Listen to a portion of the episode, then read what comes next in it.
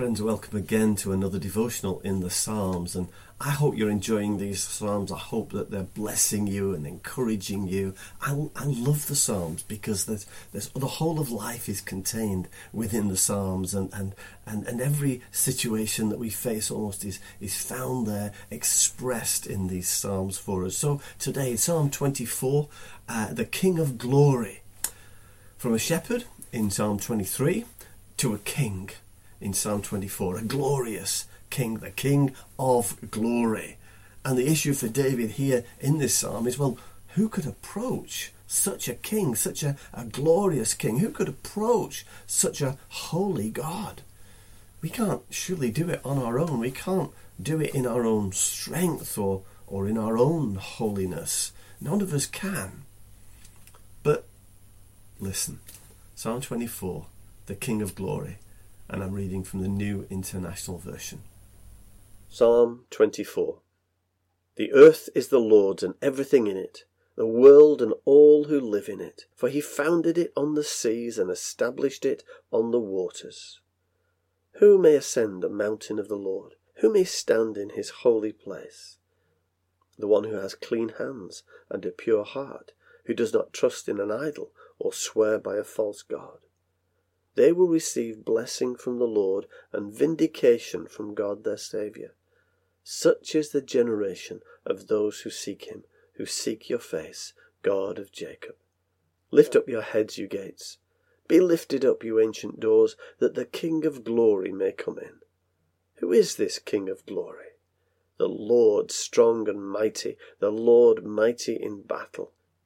Lift up your heads, you gates, lift them up, you ancient doors, that the King of glory may come in. Who is he, this King of glory? The Lord Almighty, he is the King of glory. We get this wonderful picture of this glorious, marvellous, almighty God in this psalm, the one who created everything and established it all and maintains it all. But can we approach him? Can we draw near to him? You know, it saddens me that even many Christians fear that they can't really approach God in His holiness. They can't even approach God with the level of intimacy that we see David had. Just read Psalm 23 again. Well, the problem, of course, we find the problem in, in verse 3 and verse 4 here. And the problem is being able to stand before God in His holy place. The problem is our hands, clean hands, he says, a pure heart. That's what we need if we're going to stand before God. Clean hands and a pure heart. And so often we worry that actually that's not me, that's not my experience. My, my hands are not not really clean, and, and my heart, my heart is not as pure as I would wish it to be, and as I expect God would expect it, or desire it, or demand it to be. Listen, in John 15 and verse 3, Jesus says these words You are already clean because of the word I have spoken to you. Just, just take that to heart for a moment. You are already clean these are not my words, these are Jesus' words. You are already clean because of the word I have spoken to you. You see, Jesus speaks over our lives. In fact, the whole of his life, death, and resurrection is his word over our lives. His life because he came for us. His death because he surrendered and submitted to death on our behalf for our sin.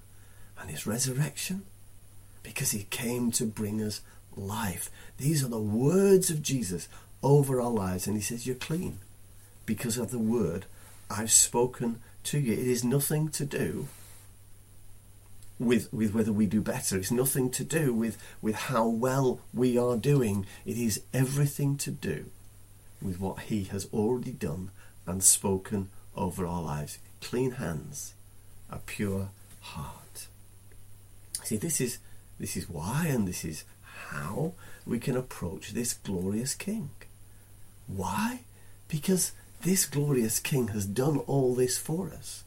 He has provided all of this glorious, wonderful salvation, forgiveness, life, hope, future. He's provided it all for us through Jesus. That's why we want to approach Him, surely. We want to come near to this God who's done so much for us. And this is how we come to Him through Jesus. Jesus says you're clean. Jesus says you're worthy. So, how can we approach? How can we go after Him? He says you can because of Jesus, because of His blood, because of His forgiveness, because of His life, His death, His resurrection, and the fact that now He's in heaven glorified and interceding for you, praying for you, that you and I would get this truth that we have been made clean by Jesus. Who may ascend the hill of the Lord? Who may stand in his holy place? The one who has clean hands and a pure heart, whose hands have been washed clean by Jesus, whose heart has been purified and got rid of the sin because of the blood of Jesus. All that Jesus has done for you. Be a seeking person. Seek after being in the presence of God. Seek after more of the Lord Jesus who's made it all possible. See, the secret to knowing that we have free access to God, free access to the King of Glory, is knowing what Jesus has done for you, what he's done for me. Let's pray. Lord Jesus, we thank you for your death and your resurrection. But we thank you for your life. We thank you that you're ascended today and that all of this activity of yours, all that you did, was so that we might be clean, so that we can approach God, the King of glory, your Father, and call him our Father, Abba, Father, Daddy, Father, God. So, Heavenly Father, we want to draw near to you and help us to know that we're accepted and we're welcomed because of all that Jesus has done for us.